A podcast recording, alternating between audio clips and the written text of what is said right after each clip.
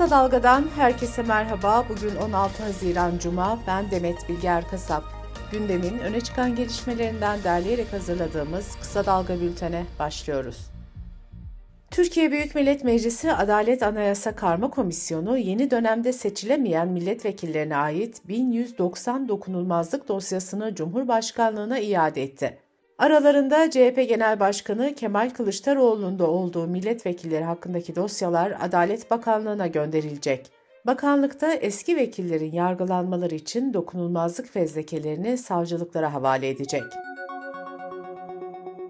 Gezi davası tutuklusu Türkiye İşçi Partisi Hatay Milletvekili Can Atalay'ın tahliyesi için meslektaşları imza kampanyası başlattı. Çevre ve Ekoloji Hareketi avukatlarının Can Meclise Gelsin başlıklı imza metnine iki günde 10 binden fazla kişi imza attı. İstanbul Büyükşehir Belediye Başkanı Ekrem İmamoğlu hakkında Beylikdüzü Belediye Başkanlığı dönemine ilişkin ihaleye fesat karıştırma suçlamasıyla açılan davanın ilk duruşması dün yapıldı. Mahkeme Ekrem İmamoğlu'nun avukatıyla birlikte gelecek duruşmada hazır bulunmasını istedi. Duruşma 30 Kasım'a ertelendi. Eskişehir Valiliği kent genelinde onur ayı nedeniyle düzenlenecek etkinlikleri provokasyon olabileceği gerekçesiyle 30 gün süreyle yasakladı. Kentte bir ay boyunca eylem, yürüyüş, şenlik ve festivaller yapılamayacak. MHP Genel Başkanı Devlet Bahçeli'nin 81 olan il sayısının yüze çıkarılması için yaptığı çağrının ardından AKP'de düzenleme için hazırlıklara başladı. Alanya, Tarsus, İnegöl, Çorlu, Manavgat, Fethiye, Midyat, Yüksekova gibi ilçelerin kriterleri taşıyabileceği belirtiliyor.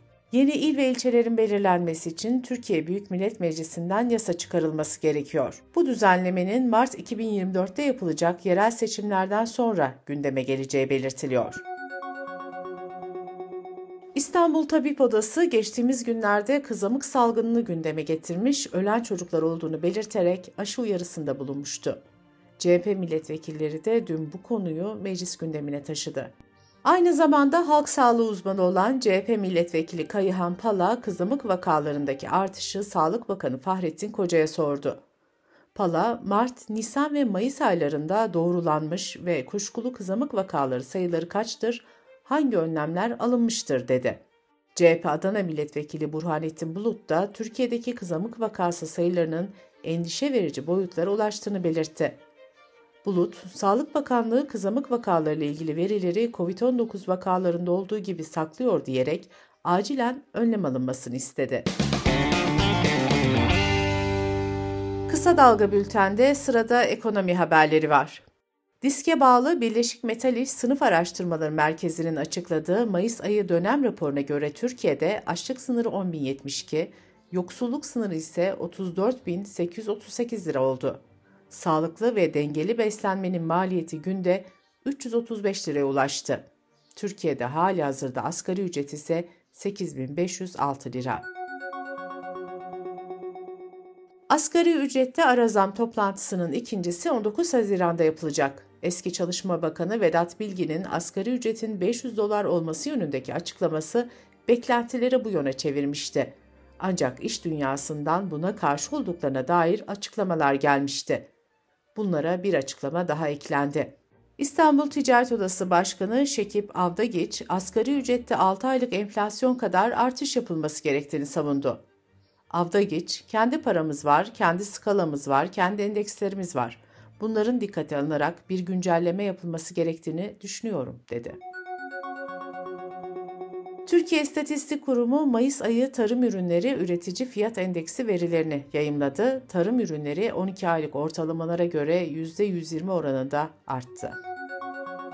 Seçimlerin ardından hem ekonomi yönetiminde hem de Merkez Bankası'nda yapılan değişiklikle iktidarın faiz politikasının ne olacağı merak edilirken Hazine ve Maliye Bakanı Mehmet Şimşek'ten açıklama geldi. Mehmet Şimşek, biz yaptıklarımızla konuşulmak istiyoruz, Merkez Bankası kendi işini yapacak dedi.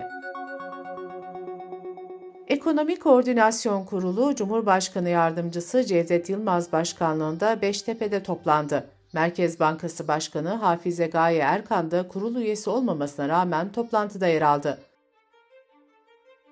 Cevdet Yılmaz toplantıdan sonra yaptığı açıklamada 12. kalkınma planını Ekim ayında meclisimizin takdirine sunmayı planlıyoruz mesajını paylaştı. Amerika Merkez Bankası Fed 15 ay süren sıkılaşmanın ardından ekonomiden gelen sinyaller doğrultusunda politika faizini sabit tuttu. Yetkililer 2023 için faiz beklentilerini ise yukarı yönlü olarak revize etti. Ekonomik projeksiyonlarda ise büyüme ve enflasyon tarafında yukarı yönlü revizyonlar dikkat çekti. Türkiye İstatistik Kurumu Mayıs ayı konut satış istatistiklerini açıkladı. Buna göre Türkiye genelinde Mayıs'ta 113.276 konut satıldı. Konut satışları geçen yılın aynı ayına göre %7.7 oranında düştü. Dış politika ve dünyadan gelişmelerle bültenimize devam ediyoruz. İsviçre'nin Zürih kentinde Cumhurbaşkanı Erdoğan'a benzetilen bir maketin yakılmasının ardından İsviçre'nin Ankara Büyükelçisi Dışişleri Bakanlığı'na çağrıldı. Büyükelçiye bu tarz eylemlerin kabul edilemez olduğu ve izin verilmemesi gerektiği aktarıldı. NATO ülkelerinin liderleri 11-12 Temmuz'da Litvanya'da bir araya gelecek. NATO mevcut durumda Rusya'nın saldırılarının ardından Kiev'e güçlü askeri desteği sürdürmek ve Rusya ile çatışmadan kaçınmak arasında bir denge kurmaya çalışıyor. Uzmanlar Ukrayna'nın gelecekte NATO'ya üye olacağı inancıyla zirveden ayrılması gerektiğini düşünüyor.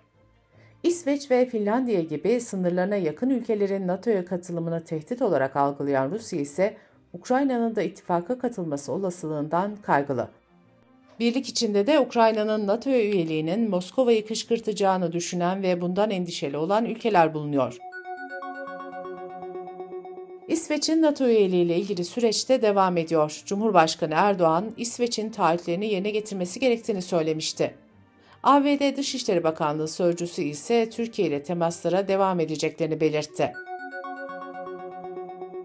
Almanya tarihinin ilk kapsamlı ulusal güvenlik stratejisini açıkladı. Belgede Rusya, barışa ve güvenliğe yönelik en büyük tehdit olarak tanımlandı.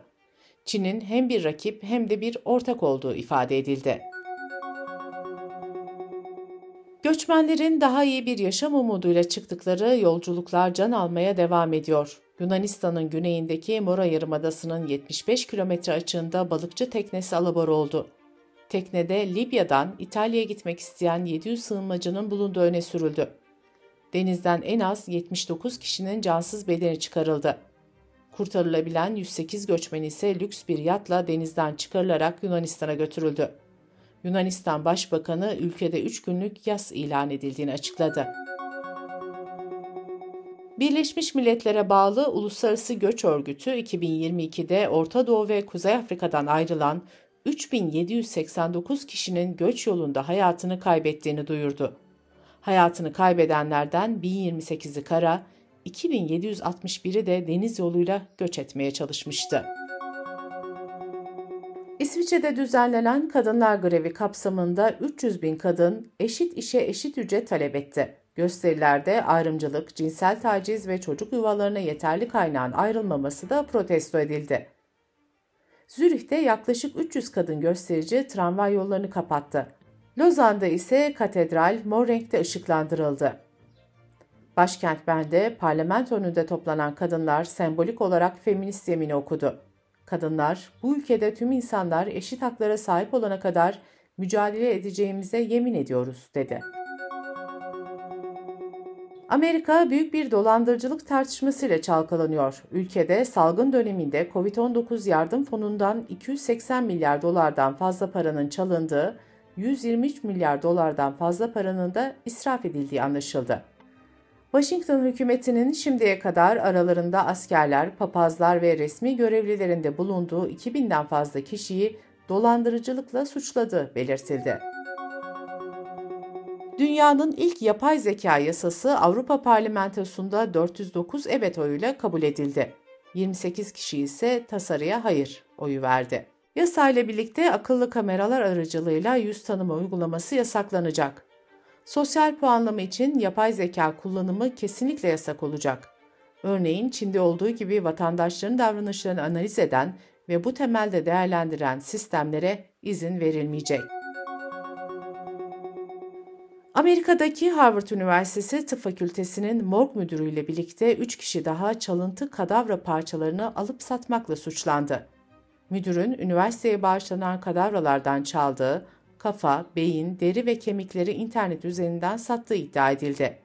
Sanıklar suçlu bulunmaları halinde 15 yıla kadar hapis cezası alabilir.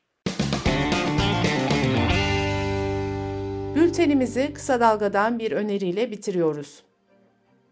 Gazeteciler Ayşe Yıldırım ve Sedat Bozkurt, CHP'deki kurultay hazırlıklarını ve oy kaybı yaşayan HDP'nin bundan sonra atacağı adımları konuşuyor.